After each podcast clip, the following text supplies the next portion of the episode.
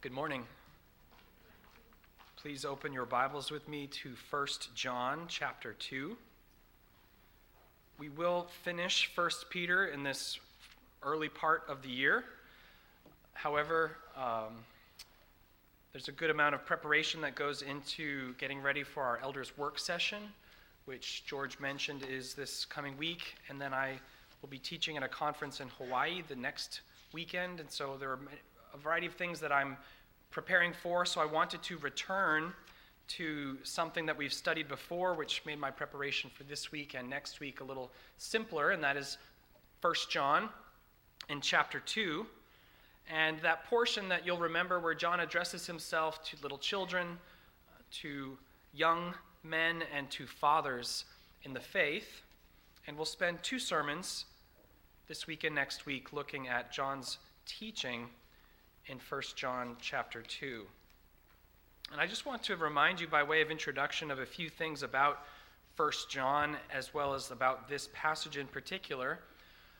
Remember that John, copying Jesus or following Jesus' example, often speaks to the church in family terms, as Jesus did. And so when we read little children or young men or fathers, this is not literally about age, it, nor is it about gender either. It's about little children in the faith, young men in the faith, fathers in the faith as categories or classes that characterize Christians at different levels of maturity in the Christian faith. So that's very important to understand this sermon, next week's sermon, and, and such a text. Another thing that we need to be reminded of and to remember about First John is that when we look at First John as a whole and what John says and the way in which he says what he says, it, it becomes clear that John is writing to discouraged Christians who have experienced a, a division in their church, although it's probably better, instead of saying a division in their church, rather a purification. He talks about those who have gone out from us, not in another church of, of different opinion on something, but because they were not of us. They've been exposed as false and they've left. But the people who are exposed as false almost certainly claimed to be genuine and true, which causes a great deal of confusion in the minds of the Christians. Did we do what was right? Are we standing for the truth? They say they have the truth, and so on and so forth. So John is trying to, to give Christians the tools they need to properly discern between what is good and what is bad, what is true and what is false, who are the true people of God and who are not. And so he, he uses moral tests. The children of God obey the commandments of God. And social tests. The children of God love the children of God as God has loved them. And doctrinal tests. The children of God confess that Jesus Christ has come in the flesh. He gives them these tests and distinctions, these razors to divide between uh, one thing and the other, between truth and falsehood, and also to encourage and reinforce them as he starts out that you are persisting in what was from the beginning. We are, as the apostles, we are the witnesses of the original true faith. We've communicated it to you. You are standing in it. You have communion with us, and we all have communion with God in this one true faith.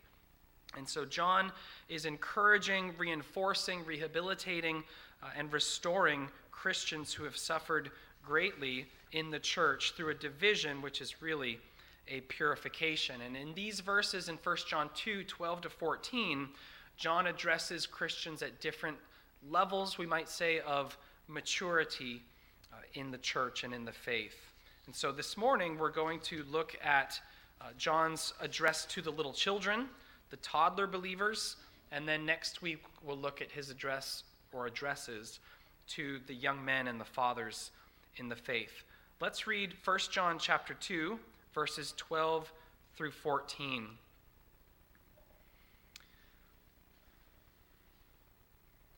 John says, I am writing to you, little children, because your sins are forgiven for his name's sake.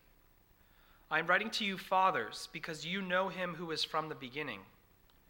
I am writing to you, young men, because you have overcome the evil one. I write to you, children, because you know the Father.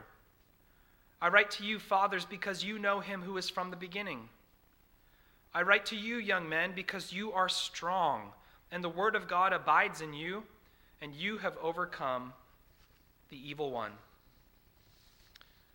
To give some structure to the sermon, we're going to see two encouragements for toddler believers and then four applications drawn from these encouragements. So, two encouragements for toddler believers, for remembering, of course, that little children or children or toddlers, all these terms simply speak about the maturity uh, of a certain Christian in the faith. Uh, physical age is irrelevant here. It, how many times have we heard one of our children or, or a youth say, But I'm 18, I'm an adult? You say, Congratulations, you've orbited the sun 18 times. That doesn't make you an adult. Legally, yes, it does make you an adult according to law. However, it does not make you an adult a, according to maturity and experience and wisdom and readiness for adult life. So, age is just a measurement of the movement of the planet around the sun uh, as solar years are counted and birthdays are celebrated. But there's a different kind of age, isn't there? And that is experience and maturity, which can't be measured uh, through the movement of the planet around the sun. It can only be measured in, in other ways, and that's the kind of language that we're using here. So, toddler believers is, has no regard to age, but it does have regard to, they, they may very well be newborn Christians, so to speak. They've just come to the faith. They've just come to uh, embrace Jesus Christ by faith. That very well could be true. They could be young in the faith, but it's not about being young in the body. So, what two encouragements does John give to little children believers or toddler believers? Two things. First, the forgiveness of sins. The forgiveness of sins.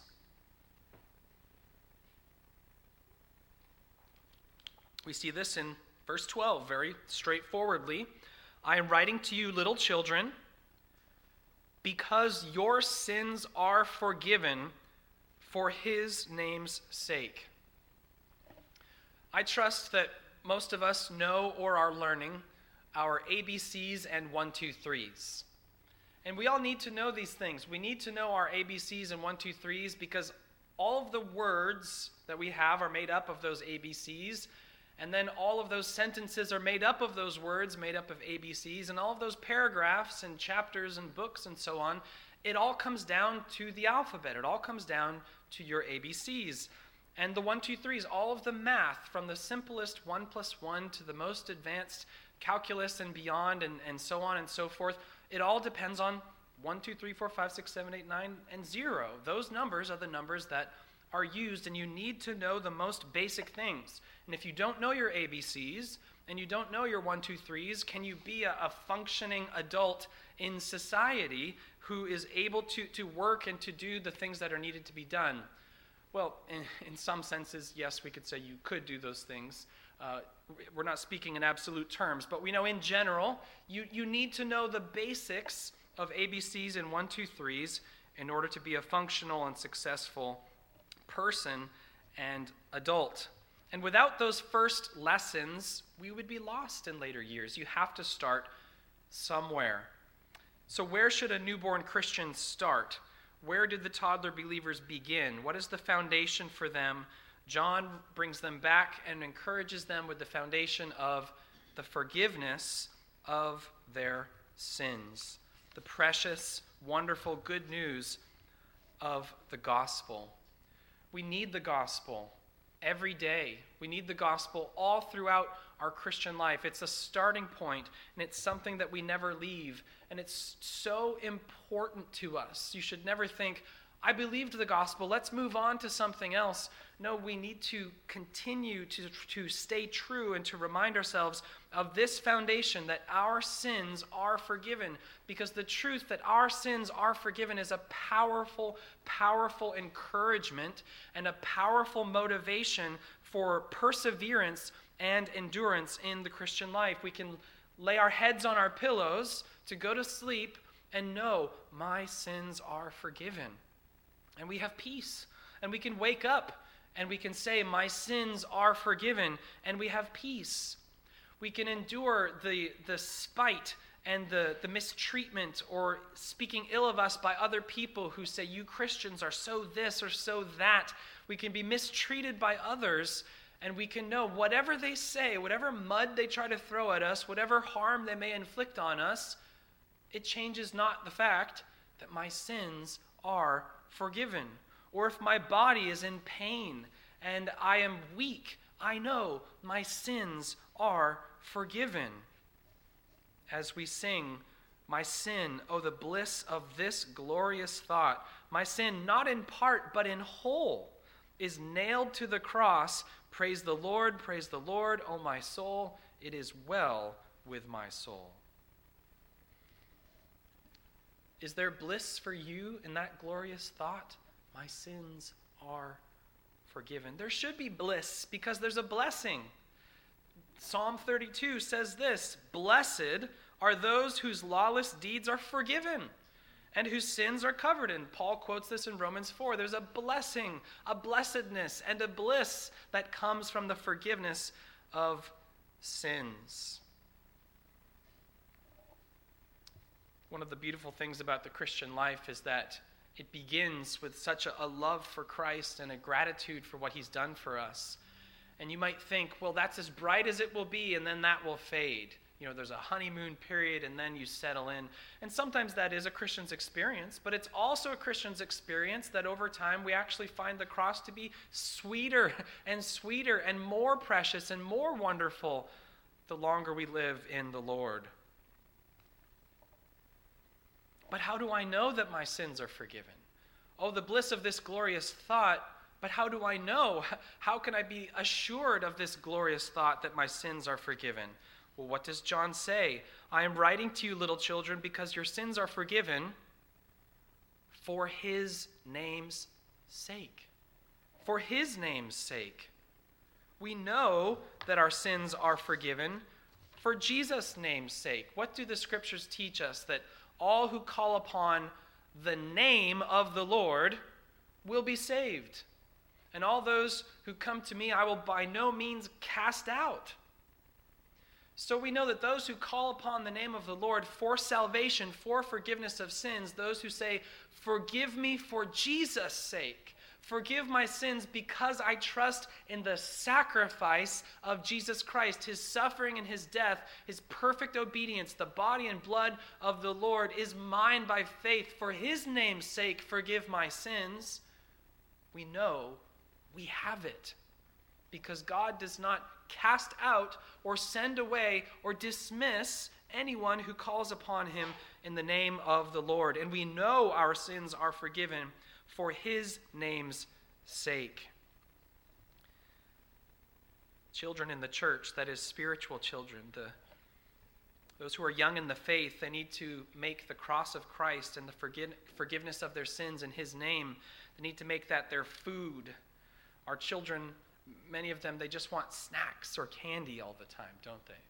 And the parents have to say, no, you need some protein. No, you need some vegetables. No, you need something that really will sustain you and feed you and be nutritious to you. And so, also in, in the church, what we need as toddler believers and all throughout our lives is the precious good news of the gospel. Maybe this has been your, maybe this describes you, or you've probably known someone who's done this, and we can all have, have a little chuckle about it. It's not meant to be a, criticism, but I'm sure that you or someone you know has said something like this. When they came to the Lord, when they came to the faith. They say, Now I want to study Revelation. Because they kind of they feel like they want to jump to the end. How, how does it all end? I, I want to know the biggest thing. That's what they that's how they perceive re- revelation. But what they really need to do is keep looking at the cross keep looking at the cross keep looking at the cross the toddler Christian doesn't need to jump straight to the most advanced level, which Revelation isn't, in a sense, even that. It's what people think it is. They need to say, okay, I started with the cross. It's not something to leave behind and move on to something bigger and better. The cross is what we cling to all along the way. It is the food. No, I want the snacks and candy. No, no, no. The cross is your food, it's your daily meditation. It will never fail you. It's a well that never runs dry. You can go to the well of the gospel, drop your bucket, bring it up, it's full of water. The water's overflowing from the bucket. You drink it all, the gospel. You put the bucket down again, you bring it up, it's overflowing again. Repeat infinite times, that bucket will always be overflowing with good news for you. Why? Because your sins are forgiven for his name's sake. What a wonderful encouragement. Secondly, the second encouragement that John gives to the little children of the church, toddler believers, is that they know the Father. He says this at the end of verse 13. I write to you, children, because you know the Father. Reminding them that they know the Father is very important. John wants them to live with a explicit, a clear, self-conscious identity of who they are and who they are in relation to God. Their sins are forgiven. But one of the things we've, we've said various times in, I don't know if recent is the right word, but in generally recent past sermons, is that what we tend to call salvation is not so much the end as it is a means to an end. We tend to think of the Christian life as salvation is the thing that it's all leading towards in some way, which, okay, we, we understand that. There's even, our salvation is not yet complete in the sense that there's more glory yet for us.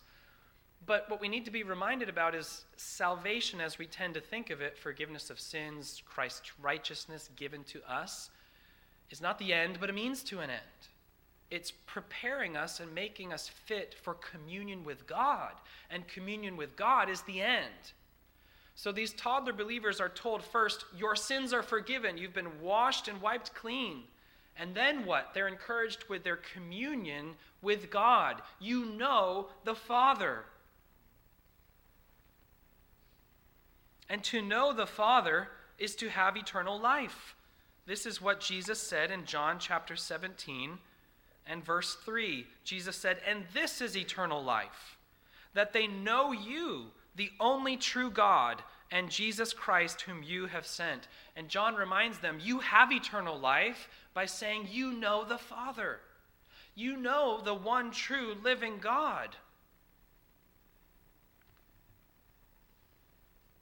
If you live your life conscious, aware, assured that God is your Father and that you belong to Him and you know Him, it's an encouragement to know you're not alone and you're not on your own. And it reminds you look to your Father for help. Look to your Father for direction. Look to your Father for teaching, for truth, and for correction. The toddler Christian needs to be reminded go to your Father. Go to your Father. You know Him. The toddler looks to its parents for everything, sometimes too many things, right? Figure it out for yourself. But our Heavenly Father's not like us. We can go to our Heavenly Father and cast our cares upon Him because He cares for us. We just studied that in 1 Peter. Cast your cares upon Him because He cares for you. You know the Father. But, brothers and sisters, we need to be uh, corrected, we need to be rebuked somewhat for not being as impacted by this truth as we ought to be. To know the Father is to have communion with God, to know the Father is beyond glorious. But it doesn't, it doesn't have the effect on us that it ought to have oftentimes. We ought to have the same kind of reaction that John does in chapter 3 when he says, Behold, what manner of love, when he says, This is otherworldly, that the Father should call us the children of God. To have God as your Father, John says, This is incredible, this is amazing but we tend not to understand it with such grandeur as we ought. If I said to you, Did you know I'm best friends with the King of England? You'd say, Not true. but if it, if it were true, let me admit something. When this was first written, it says best friends with the Queen of England. And everyone would say, wow, that's incredible because people respect the, respected the Queen of England. And there's not the same respect for the King of England, so it doesn't have the same impact. So, whom should we choose to be the, wow, you're friends with Shohei Ohtani? If I said, I'm best friends with Shohei Ohtani, then all the Dodger fans would say, no way, are you serious? That's crazy and they would be impressed and their jaws would drop and they would want to use me to get to him and all kinds of things. It would, it would impact you. Ohtani, are you serious? No, I'm not serious. As incredible as that would be in both senses of the word, it's vastly more incredible to say, I'm not best friends with the Father, I'm his child. I'm God's child, I'm his son or I'm his daughter. I'm not buddy buddy with someone famous. I'm a child of God. John says, I write to you, children, because you know the Father the God who created the world, the God who flooded the world, the God who raised up Abraham and multiplied his descendants, and who raised up Moses to free them from Egypt and lead them through the Red Sea and feed them in the desert and bring them into Canaan and conquer the nations and subdue their enemies and raise up David to rule over them and exile them for their sin and return them for exile. The God who took on flesh for us and was born in Bethlehem from a virgin. The God who died for us and was raised again for us. This God, creator and savior, you know him and he's your father. The one who is the fountain of all being. The one who is I am that I am. The one who is omnipotent, omniscient, omnipresent, infinite, eternal, immutable, impassible, most glorious, most loving, most wise, that God, the one true God, is your Father, and you know Him, and you can pray to Him, and you can call Him Father. He's not a statue in a temple, He's not some uh, magnified human deity that you have to persuade to be nice to you or get their attention with heroic deeds. He's your father and he loves you. Toddler, chil- toddler uh, Christians, the little children of the church, they need to be reminded of these fundamental truths. And they are fundamental encouragements. And it's, it's especially encouraging in a, a, society, in a world where uh, the family is so deteriorated.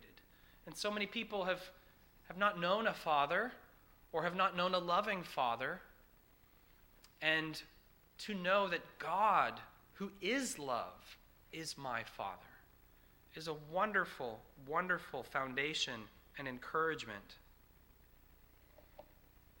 We need to be reminded of these foundational encouragements as Christians, that we begin the Christian life with a cross centered perspective. My sins are forgiven for His name's sake. And I live the Christian life, yes, still with a cross centered perspective, but as a preparation for communion with God, a God centered perspective. Salvation is what God has given to me and what has happened in me, and communion with God is how I then am able to, to be with Him and have a relationship, a loving father to son, father to child relationship with God. Well, let's take these encouragements and fundamental truths and apply them to our lives in four ways.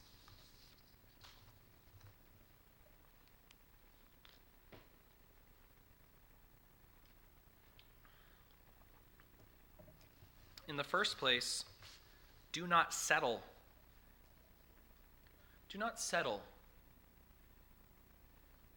We've said time and time again that John writes to Christians at different levels or stages or points of maturity in the Christian life. And it's important to realize that we need to grow. We need to grow. We need to develop in knowledge and practice. We need to mature in knowledge and practice. We must not be content to settle in the Christian life. And this is necessary for, for various reasons, one of which is the fact that sin's not going to settle. We will always be under attack. the world, the flesh, and the devil will always be seeking to pull us down and claw at us.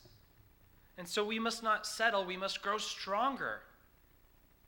Sometimes you, your diet pauses for a time, or your exercise pauses for a time, and you put on a little bit more weight, or you lose some of your fitness. And you think, oh, it'd just be so much work to get back into it.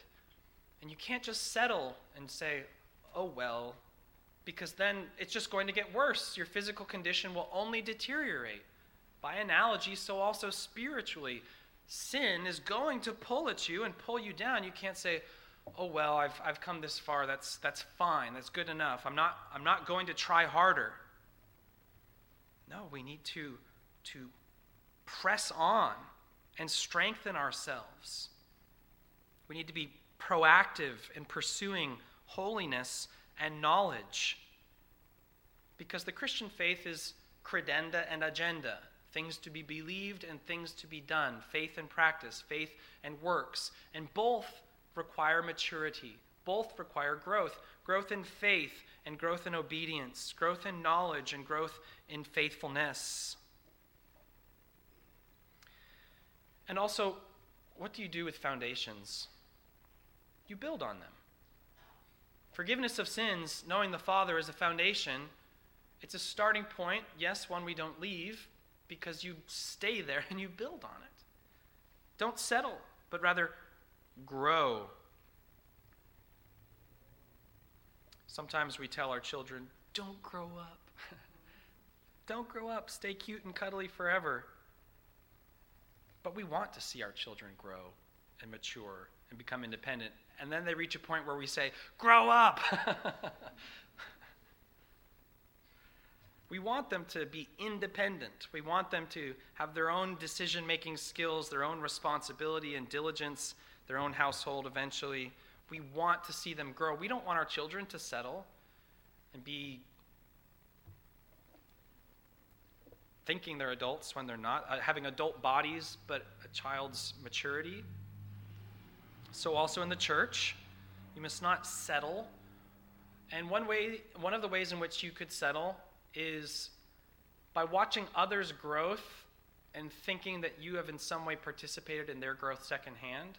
What I mean by this is, for example, or, or by analogy, if you watched someone learn to ride a bike and you understand the process that they went through to learn to ride a bike and you see them ride, and then you think you know how to ride a bike because you watched them learn to ride a bike. But you've never actually ridden a bike. You don't actually, you have a kind of knowledge about bike riding, but not a, an experience. And so, also in the Christian faith, sometimes you see other people go through suffering and endure and endure in it, or you see them grow in this other way, and you're, you're excited and you're happy for them. But you yourself may not be actually growing. You simply see other people around you growing, and you have settled. Or perhaps you've reached this point in your Christian life and you're being exhorted to, to grow and mature in certain ways, and you say, Well, I was fine before in all these ways. Why do I need to have a more complete obedience or a more complete Christian life now when I was fine all these years or all this time before? We must not settle. Just because someone felt comfortable with the way things were up to this point doesn't mean that's how the way things should be. Another way in which you may settle is if you hear the same teaching regularly from the pulpit and it doesn't actually change your your life. It doesn't actually get put into practice. And you just say, oh, yeah, that's true. Oh, yeah, that's true. And that's as far as you go. You've settled to be content with an intellectual Christianity, but not a practical Christianity, which James says is actually dead Christianity. Faith without works, confession without conviction, is dead. Sometimes people get counseling over and over for the same issues. And they're not fighting, they're not putting in the effort. They've settled, they've said, this is the way things are or are going to be. Do not settle. You won't get stronger by watching weightlifting videos or reading about diets. And you won't grow as a Christian if all you do is read about being a Christian. Well, I go to Bible studies regularly, I go to all the Bible studies. That's good, but it's only half of the equation. Maybe you're settling, even though you're very much involved in an intellectual side, in the intellectual side of the faith. Secondly, the second application do not confuse maturity with age. You may think we've already said this, and we have, but part of not settling is realizing that just because you've been in Christ for a certain amount of years, it does not mean that that necessarily corresponds to a certain level of maturity. You may think, I've been a Christian for 20, 30, 40 years. That doesn't mean that you're a mature Christian. You may still be a toddler Christian. That's not so much, it is a kind of criticism, but it's more an encouragement to, to grow. Because you can grow. We know that the body, the graph of the body goes like this. Everyone's body goes like this. That's the graph of your body. It's going to deteriorate. There's no way around that except for resurrection, which we will get to, but not yet. we have to go through this first. First the humbling and then the lifting up, right? So we know the body, the outer man, wastes away. But what an encouragement to Christians to know that the inner man can trend up like this. That no matter how your body fails or diminishes, you are able to grow. You are able to keep growing even in old age. It would be uh, just a different way of settling to say, well, I'm old now. I can't learn things. And it's true that when we get older, it can be and often is more difficult to learn, to remember, to, to, to capture in your mind certain things. That's true. We're not denying that or ignoring that. But it doesn't mean that you can't grow at all. Psalm 92 speaks about God's people in this way in verses 12 through 15. Psalm 92 the righteous flourish like the palm tree and grow like a cedar in Lebanon. They are planted in the house of the Lord, they flourish in the courts of our God. They still bear fruit in old age. They are ever full of sap and green. We are able to bear fruits of holiness all throughout our lives. And even though the mind, yes, does become weaker oftentimes later in age, the soul, the mind is part of the soul, but we are able to grow in holiness, to grow in confidence, to grow in faith, to grow in maturity in many ways. So there's two sides to this. Don't confuse maturity age with maturity. Just because you've lived a long time in the Lord doesn't make you mature. So that's an encouragement to grow more. And then the other side of that is that you can grow more. So be encouraged. Don't think, well, I can't. I can't grow anymore. I, my, my body's reached a limit, or my, because of age, I've hit a ceiling. No, you can continue to bear fruit. And there is spiritual sap, there is spiritual greenness in you that the Lord continues to renew the inner man as the outer man wastes away. That's an encouragement. There's a, there are many discouragements in old age because your body is, is wasting away, as, ours, as all of ours will. And there are many frustrations that come with that, but be encouraged to know that my soul flourishes but you need to dedicate yourself to that flourishing. You need to seek to grow in knowledge and practice. Thirdly, do not isolate yourself from the family. do not isolate yourself from the family.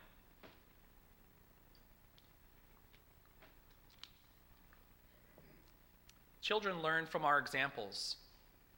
They see monkey see, monkey do. They see us do things, they see us act in a certain way, and they think that's what I should do too. They learn from us by seeing us. Little children see their mothers speaking to them, they see their fathers talking to them, they see their siblings. All of this social interaction is imperative. It's so important for the development of a child. This is true for Christians also. In the church, one thing that will stunt your growth and diminish your maturity or your development is if you remove yourself and detach yourself from fellowship with other believers in the church, from the family, from the children of God. Uh, John speaks to little children, to young men, and to fathers in the faith, and they need to be mixed together so that the little children can learn from the young men and from the fathers, so that the fathers can be examples to the young men and to the little children. But if you take a child and you put them alone in their room and you put a screen in their face and you isolate them from the family, they'll remain a child forever because they're not learning anything about real life. They're not learning anything about how a, a, a man acts in the home or how a woman acts in the home. They're not learning because they've been isolated. And we, as we ought to have, these are analogies, as we ought to have our children out in the house participating in the life of making dinner, cleaning up after dinner, and all just the normal life of a human being. So, also in the church, young toddler believers or Christians in general should not isolate themselves from the church. So, this means I show up at 1045, I leave at noon. Where's the fellowship? Where's the interaction? Where's the mingling? Where's that, that koinonia, that fellowship of the church, that communion, that togetherness of the church? That's isolating yourself from the family, and then you don't have uh, brothers and sisters in Christ with whom to have fellowship.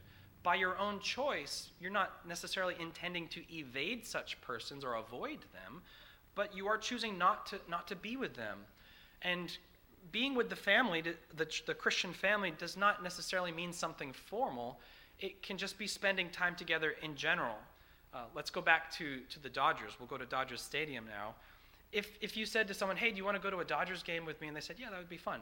And you go to a Dodgers game, and let's say that they are new in the faith, and they're still learning how does a Christian act? How does a Christian conduct themselves in, in public and, and in this context?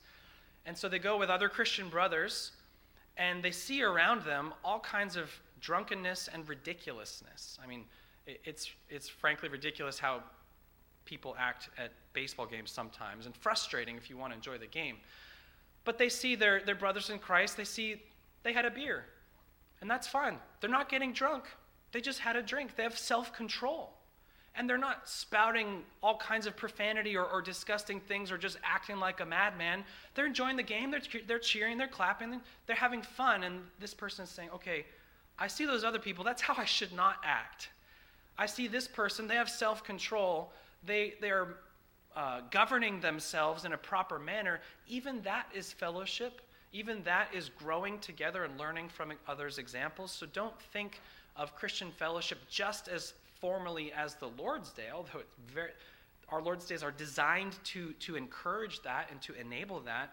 But Christian fellowship takes place in homes, it takes place out in public, it takes place all the time. But if you isolate yourself either on Sundays or the rest of the week from other Christians and other believers, old and young, you will certainly diminish your development as a Christian. This is what our Titus 2 groups are also about uh, facilitating, aren't they? Having the older women and the younger women together, having the older men and the younger men together, putting them through teaching time, having discussion time. But it needs to be more than just those formally orchestrated things. It needs to be natural and organic, which requires you, of your own volition, of your own choosing, of your own will, talking to other people, being with other people, and so on. Don't isolate yourself from the family. Fourthly and lastly, don't forget your ABCs and one, two, threes. I mentioned recently in a sermon that one of my recurring stress dreams is that I'm back in school again. No one wants to go back to kindergarten or first grade. To us, it would be, oh, I don't want to go back to the beginning. I don't want to go back to the ABCs and the one, two, threes. Or you think about your first job. I don't want to be a busser again work is good, and to be paid for work is good, but that's not the work that I would prefer to do if I don't have to do it. Actually, my first job was holding a sign on the street for six hours. I don't want to do that either. There are many things we don't want to go back to, and we're glad we've outgrown them, we've exceeded them. But in the faith, the ABCs and 1, 2, 3s are not something we outgrow, not something that we don't want to return to, but rather something that we very intentionally should go back to. Tell me again about the forgiveness of my sins. Tell me again that I know the Father and my communion with Him. If you listen to sermons and you think, okay, the gospel again? Could you give us something, I don't know, more exciting, more different, uh, diverse, interesting? No. don't forget or neglect your ABCs and 1, 2, 3s, the forgiveness of your sins and knowing the Father. In fact, Jesus programmed the church this way. As often as we eat and drink, what are we remembering? What does Jesus say to us in the supper every time we participate? He says, This is my body, this is my blood. It's broken for you, it's poured out for you for the remission of sins. He tells us again and again and again, I write, I, I give to you this supper, little children, because your sins are forgiven for my name's sake. This is my body. This is my blood. Jesus tells us over and over in the supper, Your sins are forgiven for my name's sake. If that was something that we were supposed to learn it and move on, Jesus wouldn't have us celebrate this so regularly and teach us and remind us again and again of our forgiveness of sin in his blood. Never grow tired of this. Never be bored of it. Yes, the faith teaches us many things, and the scriptures take us to, to many places in terms of learning the Christian faith. But at the core, at the center, at the heart, is the forgiveness of our sins and the subsequent or consequent communion with God that comes from that washing and cleansing in Christ's blood. Don't forget those ABCs and 1, 2, 3s. Don't, don't be uh, annoyed or bored by them in the preaching, but rather delight in the gospel because it's, it's what will take you through your Christian life to the very end. In your, on your deathbed, in your dying moments, what will you need to have peace? You will need the forgiveness of your sins and that you know the Father. That's what will take you from beginning to end. And, brothers and sisters, what a wonderful thing to know that it will be true and unchanged from beginning to end. So, little children, Remember that your sins are forgiven for his name's sake. And remember that you know the Father. Amen. Let's pray. Our Father in heaven, we praise you that you have adopted us as your children in Jesus Christ. and you have given us your Holy Spirit to assure us of this, to bless us and to help us. We pray that you would help us to grow and to mature, to be convicted and convinced by your word, and then to put it into practice. We pray that we would never grow tired of the fundamentals, of the basics, of the beginning of our faith, but rather that we would grow in those things and deepen our experience and our appreciation for those precious, precious truths. We thank you for the forgiveness of our sins. We thank you that we have communion with you. Help us, we pray. In Jesus' name, amen.